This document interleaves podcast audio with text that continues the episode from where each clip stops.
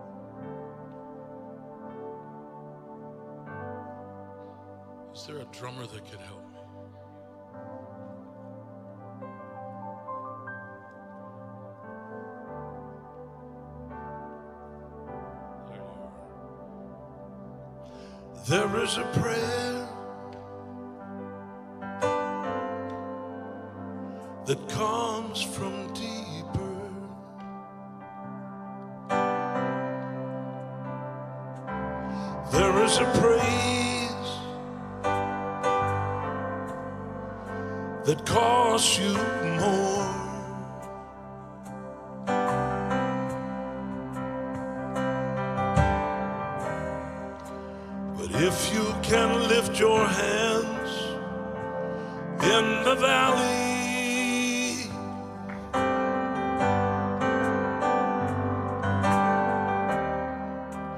if you can look up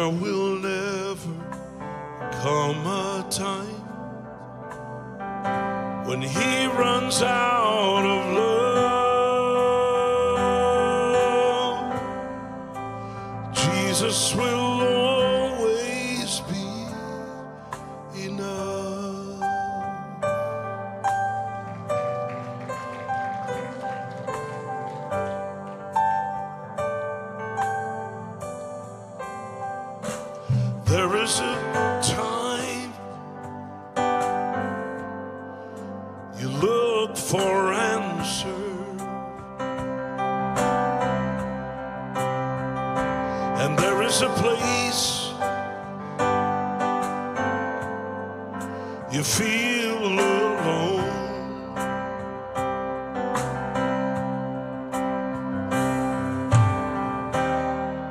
But Jesus will find you in your isolation. Yes, He will. And He'll gently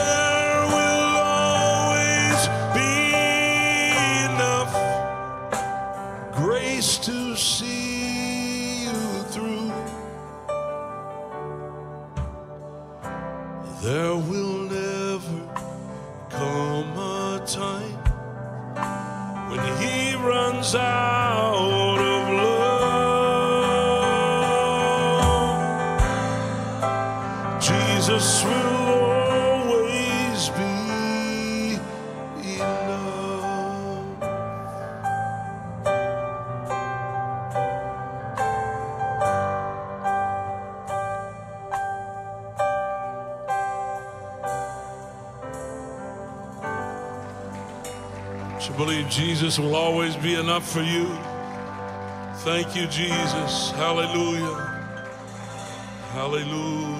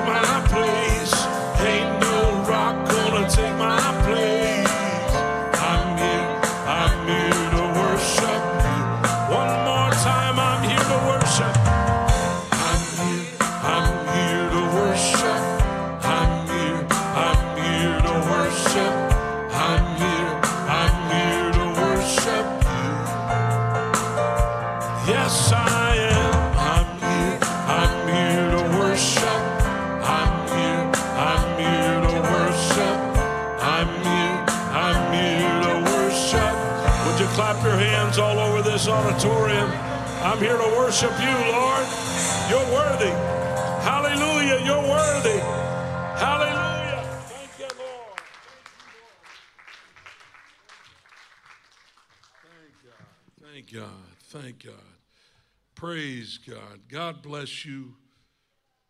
You may be seated. Praise God. Praise God. I hate Seattle. I just hate Seattle. Just don't like Seattle.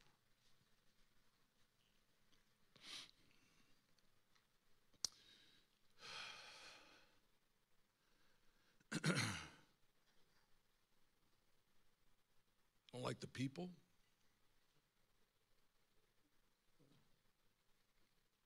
Don't like really anything about it. I didn't say this, but a few years ago we were out with a large group of people after a conference one evening. We sat down with several people, including a, a young man I didn't know. Somehow the subject of Seattle came up. He was 20 something, which, you know, nothing wrong with being 20 something. But he began to rail on Seattle. I don't like Seattle, never have. I don't like the weather, I don't like the people, I don't like much about it all. Well, some of us had been to Seattle. And there were some things I didn't care for, but it, it, I, I didn't hate Seattle. So I finally asked, I said, "How- How long has it been since you've been to Seattle? He said, Oh, I've never been to Seattle.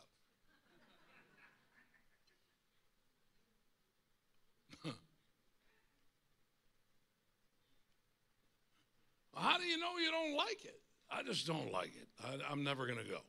I, I just can't stand it. So he, he, he didn't really know Seattle.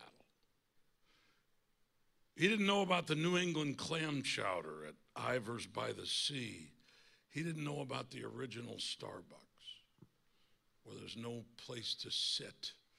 And one time we went and there was a, a group of five singers outside called the Apostolics, believe it or not. And they were singing gospel songs in harmony. Not that that represents the brand very well, but he didn't know about the menu at the 13 Coins restaurant by the airport that stays open 24 hours with booth backs that go up about 12 feet uh, nearly to the ceiling. He didn't know about Pike's Place Market, the bustling markets that and the shops around. He just didn't know what he was talking about. Right? And today,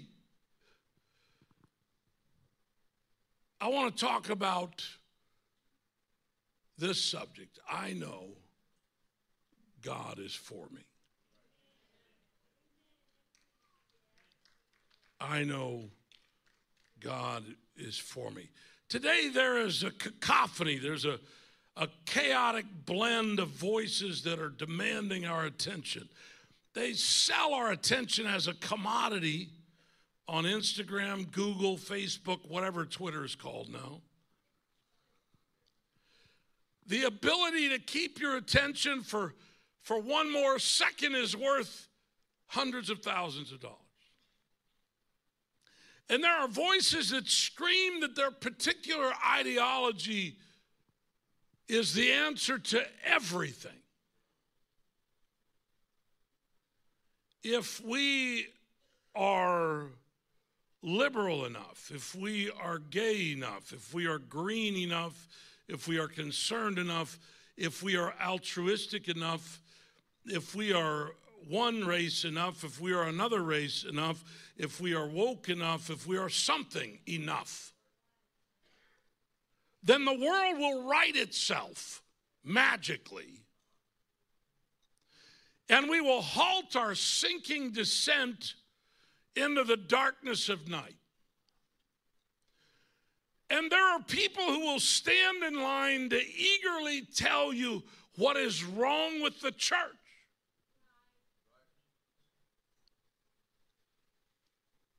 There are glaring faults, sometimes deadly diseases. I don't know about your city.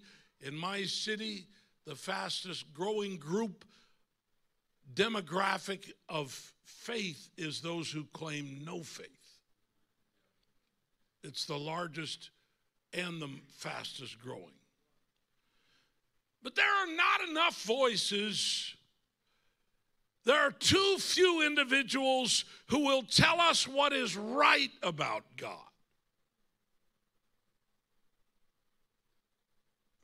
Now, there's a lot I do not know. I confess that. I wish I knew if God negotiated. I wish I knew if he negotiated, and if so, what are the terms?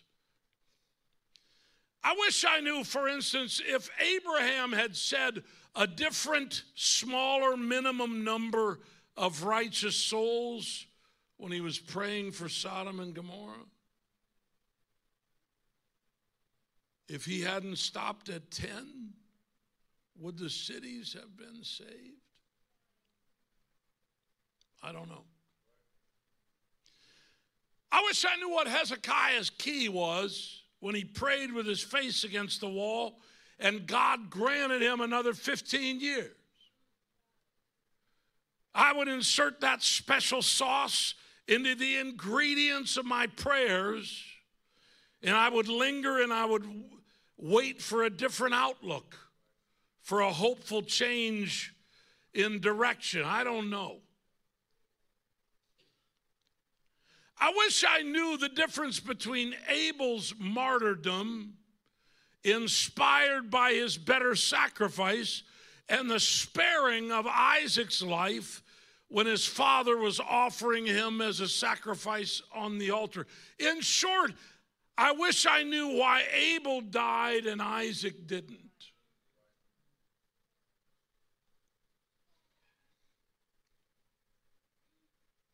Sure, we could come up with some ideas, some possibilities, but I don't have a definitive answer. Theodicy is the branch of theology that defends God's goodness and justice in the face of the existence of evil, and I don't understand it fully.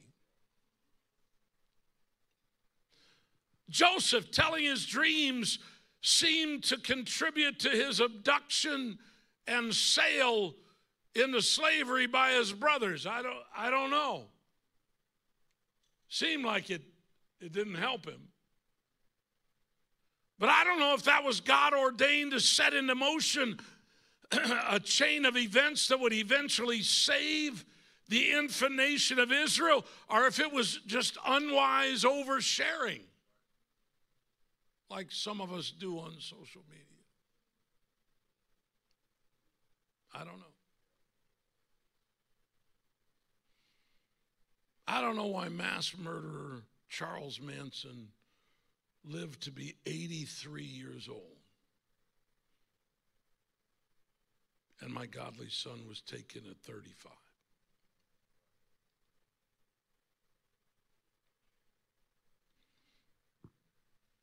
I don't get it. I don't know.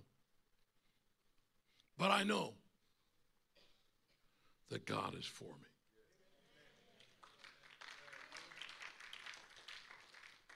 I know that God is for me. David didn't know where to go. King Saul had turned against him and had sought to kill him. And in desperation, he had fled to the Philistines, whose champion he had killed. He came to Gath and he was recognized and labeled as a serious threat. Not knowing what to do, he improvised. He suddenly pretended to have lost his mind and feigned madness, complete with a display of scratching on the doors of the gate and slobbering down his own beard. The account is found in 1 Samuel chapter 21, verses 10 through 15. Then David arose and fled that day from before Saul and went to Achish, the king of Gath. And the servants of Achish said to him, Is not this is this not David, the king of the land? Did they not sing of him to one another in dances, saying, Saul has slain his thousands and David his ten thousands? Now, David took these words to heart, smart guy, and was very much afraid of Achish, king of Gath. So he changed his behavior before them, pretended madness in their hands and scratched on the doors of the gate and let his saliva fall down on his beard. Then Achish said to his servants, Look, You see, the man is insane. Why have you brought him to me? Have I need of a madman that you have brought this fellow to play the madman in my presence? Shall this fellow come into my house? Now, what I love about the book of Psalms is that Psalms has labels on many of the Psalms that give you context. And there is a psalm that corresponds with this passage of Scripture in Samuel, and it's Psalm 56. And Psalm 56 has the headline at the beginning. It says, To the chief musician, set to the set to the silent dove in distant lands, a miktam of David when the Philistines captured him in Gath. This is part of the song he wrote. When I cry out to you, then my enemies will turn back. This I know. Because God is for me. This I know because God is for me. One translation said, Then my enemies will turn back on the day when I call. I know this because God is mine. I don't know about you, but I want to I want to stand up and listen to somebody that knows what they're talking about. I don't have much time for the guy that hated Seattle. But David had been through some stuff. David had been through some challenges. And here's a voice of assurance, certainty. He knows what he's talking about. Any man that's an authority in his field, especially if the field is worthwhile, is worthy of our attention. When Jesus spoke, they gathered around him because he spoke as one with authority. The book of Matthew says. And we ought to listen with greater attention because of the supreme importance of the knowledge. David wasn't just knowledgeable about something that was useless. If you know all of the scores of all of the rugby games from 1980, Congratulations. But I'm not sure when the chips are down and I'm having a real problem in my life if I'm going to call you to find the answer to one of those questions. Some people know a lot about useless stuff. There is a type of knowledge that's practically worthless. I don't know if they can put the slide up, but somebody gave me a book one time, and it was called The Book of Totally Useless Knowledge. It's about that thick. Pastor Harvey, I don't know why they gave me that book. I thought, why do I need a book that thick of knowledge I don't need? I tell you what, if I go to a doctor, I don't care if he knows what the rugby scores are. If I need help to get well, I just want to know the scores on the tests that he passed for my surgery. We can major in the minors. You know what I'm saying? There's a kind of knowledge that's practical, though, and worthwhile. And even that knowledge can fall short in two respects. First, it doesn't meet our highest needs. Maybe there's something that people know, but it's not exactly what we need. And the second possibility is that it just doesn't last. 1 Corinthians 13 and 8, Paul said, If there be knowledge, it shall vanish away. NASA administration said, by the time you're a junior, what you learned as a freshman is obsolete. The world is changing faster than we can change. But the knowledge that David had is the most valuable. What David knew is so priceless that if we miss it, even if you're able to acquire all the other knowledge, life would still be pathetic without what David knew. And if, on the other hand, you get a hold of this knowledge, then even if you miss all the rest of it, you can still have a victorious life. This I know, he said. God is for me. Now I'm going to get real for, for, for a bit here. You can come to a point in your life where everything else is extraneous. You don't want to hear what people know, you don't want to hear what they think the answer is. When our son became ill, everybody had the answer. Was somebody it was juicing? Was somebody it was having a certain kind of water? Was we, we were inundated with solutions. Everybody had what we should do. We, we were so mixed up, we didn't know where to turn. I thought I just wish everybody would just be quiet because that's not helping me. We're running 800 different directions if we're listening to all of that. I have to get down to what really counts. And although I don't know all the answers, and although I can't tell you how far the nearest star is or I don't have all the I don't I don't have all the knowledge that some people have. I'll tell you what I need to know. I need to know that God is still on my side. I need to know that his motives are pure. Because when I pray, I need help.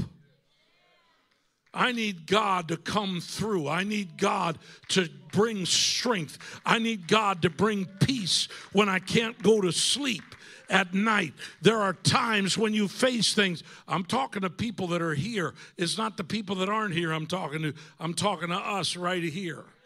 If you haven't, you will face something in life where you've got to find out where the foundation is because you're free falling and you can't find the bottom and you can't find, you don't have anything to stand on. And you got to find something that you can use as a foundation. I don't know, I don't know who the beast is in Revelation, and I don't, I don't have all the ideas about how many actual days it took for creation, but I got to know that God cares about me right now. I got to know that God still knows my name. I got to know that God has my address. I've got to know that God is for me.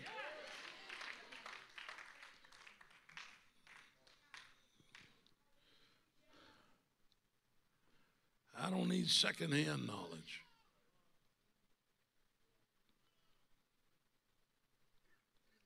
There's a lot we know that's secondhand. I've heard a lot about Darwin, but it's one of the cities in Australia I've never been to. I don't know about, I'm not going to say I hate Darwin because I've never been there.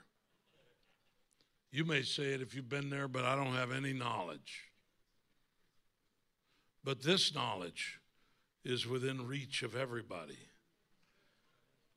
What I know about Dubai, I have to trust somebody else secondhand. What I know about neurology, I have to trust my son in law. He's a neurologist. I don't know anything about it. What I have to know about electricity, I got to find somebody that knows about that. I'm not going to start fixing things and trust that I'm not going to get shocked. I'm going to I'm going to go to somebody that actually does know. I don't want to try that with secondhand knowledge.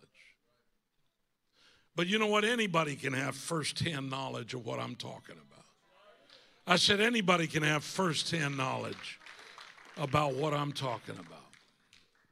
There's an account that I read that happened years ago of an atheist that wanted to have some fun with an uneducated man. He had only known the Lord a few short years. And the atheist said, Do you know anything about Jesus Christ?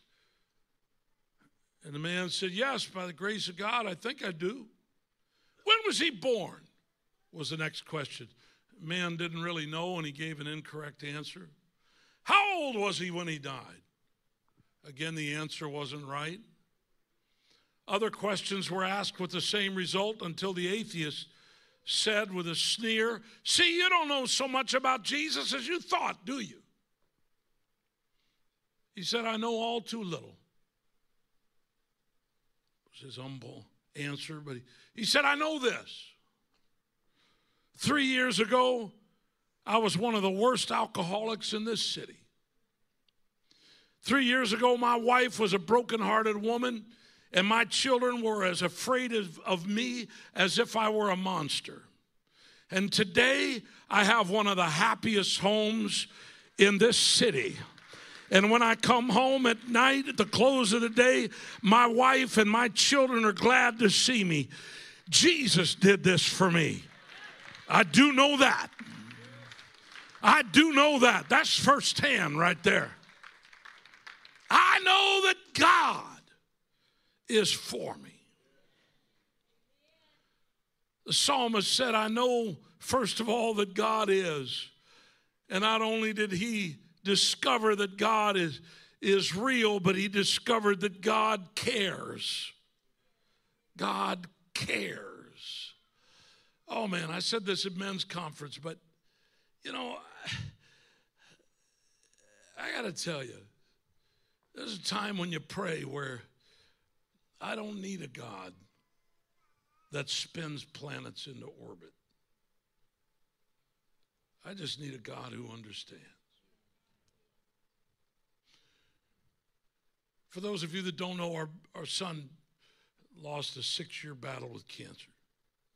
Still got a program. It was two years ago this, this week, but I still got his program from his celebration of life in my iPad. Six year battle with cancer left three small boys, passed away at the age of 35. You know, when all that happened,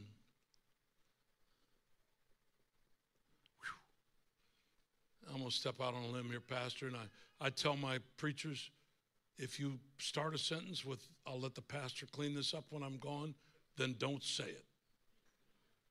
So I'm going to filter here. But I wonder, I'll say, I wonder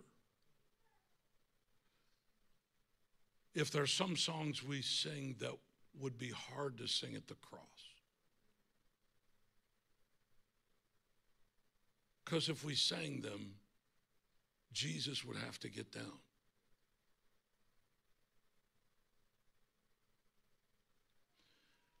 And when we were at the bottom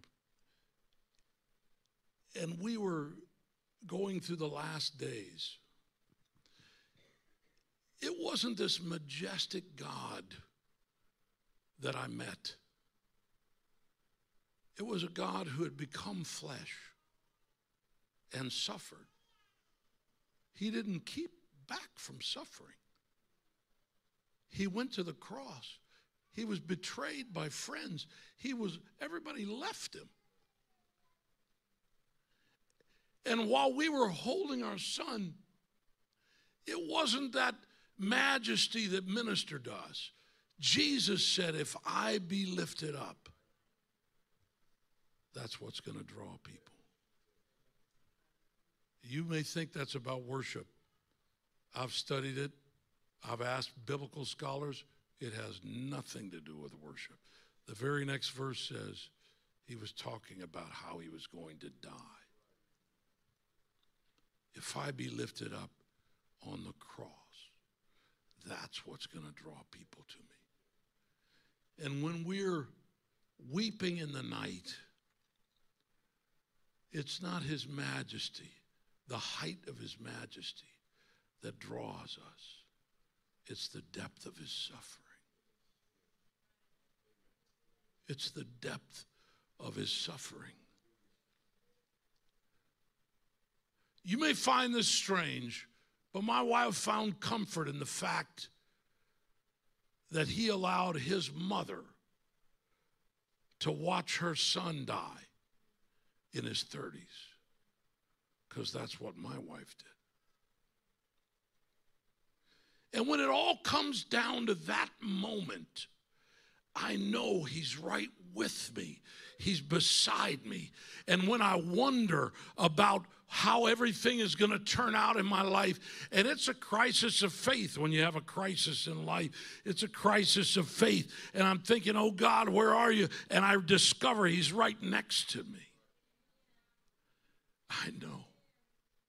I don't have all the answers, but I know you're for me. I know your motives are pure. I know you love me. I'm sorry if you came tonight and we thought we were going to run the aisles and everything else, but I want to minister to somebody that's going through questions in your life and you don't have the answers. Sometimes you just got to suspend the questions and say, My answer is His presence. I know God is for me. I know God is with me. I know He said He'll never leave me or forsake me. Hallelujah. Let's stand together.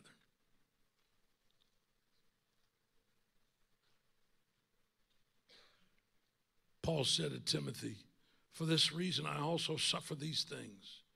Nevertheless, I am not ashamed, for I know whom I have believed, and I am persuaded that he is able to keep what I have committed unto him until that day.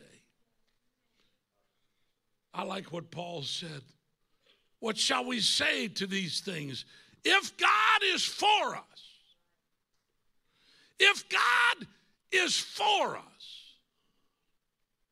then who can be against us? If God is for us, then who can be against us? I think many times, what's the symbol they put on the top of churches? What is it? A cross. Is Jesus on that cross? No. It's an empty cross. Does anybody find that strange? I mean, in the United States, we still have capital punishment. I've never seen him put an electric chair on top of a church. Have you ever seen a church with a guillotine on the top? Maybe over in France or something. A guillotine on top of a church? Why not? They're all symbols of torture. What's the difference? I'll tell you the difference. Jesus turned that symbol of suffering into victory. I said, Jesus turned that symbol of suffering into victory. It's an empty cross. You know what he's telling us? I'm for you. I went ahead of you. I suffered for you. I died for you. But the story didn't end there. I got up out of that grave. I'm not still on that cross. You're going to make it through the trial. You're going to make it through the suffering. You're going to make it through the sickness. You're going to make it through the challenge because I went before you. And I'm fighting for you. And I love you. This is what I want you to remember. If God is for you, it doesn't matter what is against you.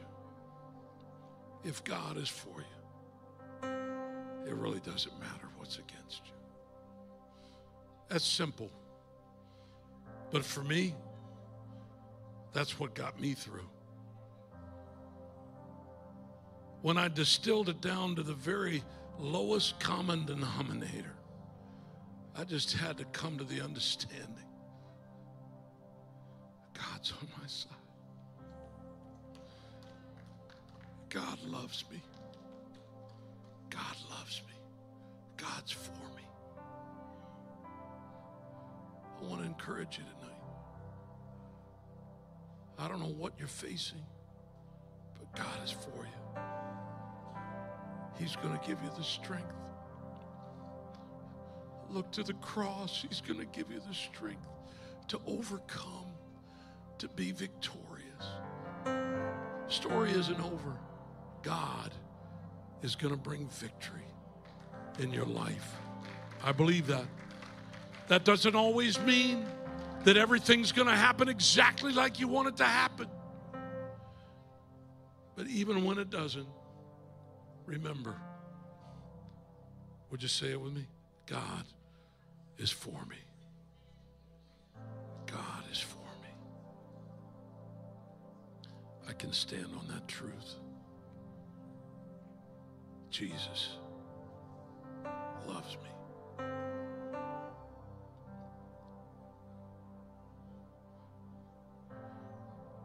David wrote a psalm 34. It's another psalm.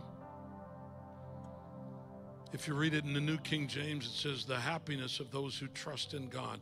But when you read the heading, it says, A psalm of David when he pretended madness before Abimelech, who drove him away and he departed. This is what he wrote when he was going through one of the greatest challenges of his life. I will bless the Lord at all times. His praise shall continually be in my mouth. My soul shall make its boast in the Lord. The humble shall hear of it and be glad. Oh, magnify the Lord with me, and let us exalt his name together. I sought the Lord, and he heard me, and he delivered me from all my fears. That's when he wrote those words. This poor man cried out, and the Lord heard him and saved him out of all of his troubles.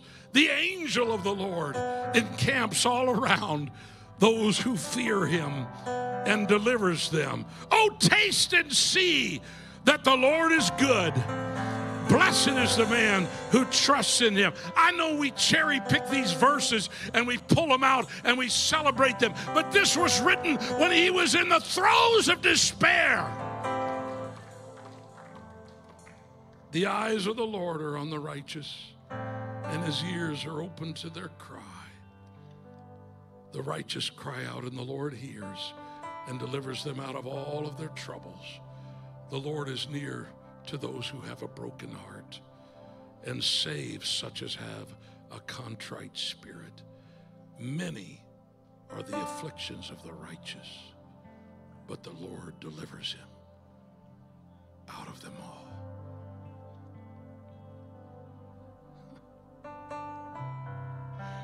How can you write such courageous words? Because I know God is for me. He's got me in the palm of his hand. Before we come and pray, I want you to bow your head and close your eyes. I want to pray a focused prayer. Lord, right now, I pray that the word of God would go to the heart you've intended. In the name of Jesus, the pain, the wound, the injury, the sickness, the disappointment, the discouragement pray that the Holy Ghost would flow in right now and minister in the name of Jesus. In the name of Jesus. Could we come to the front tonight in this altar? Would you come with the knowledge and the faith that God is for you? God loves you tonight cares about you. And if God is for you, it doesn't matter what you face, it doesn't matter what is against you. Thank the Lord. I know you, you are for me. I know that you are for me. I know that you will never forsake.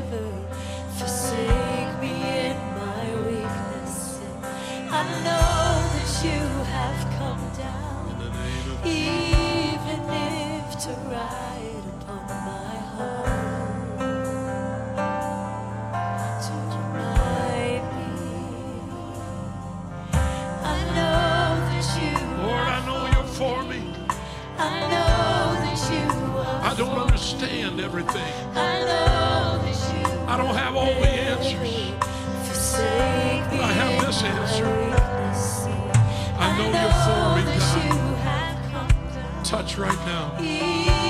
Touch right now. Come on, let the Holy Ghost minister right now. There's healing in the house for you.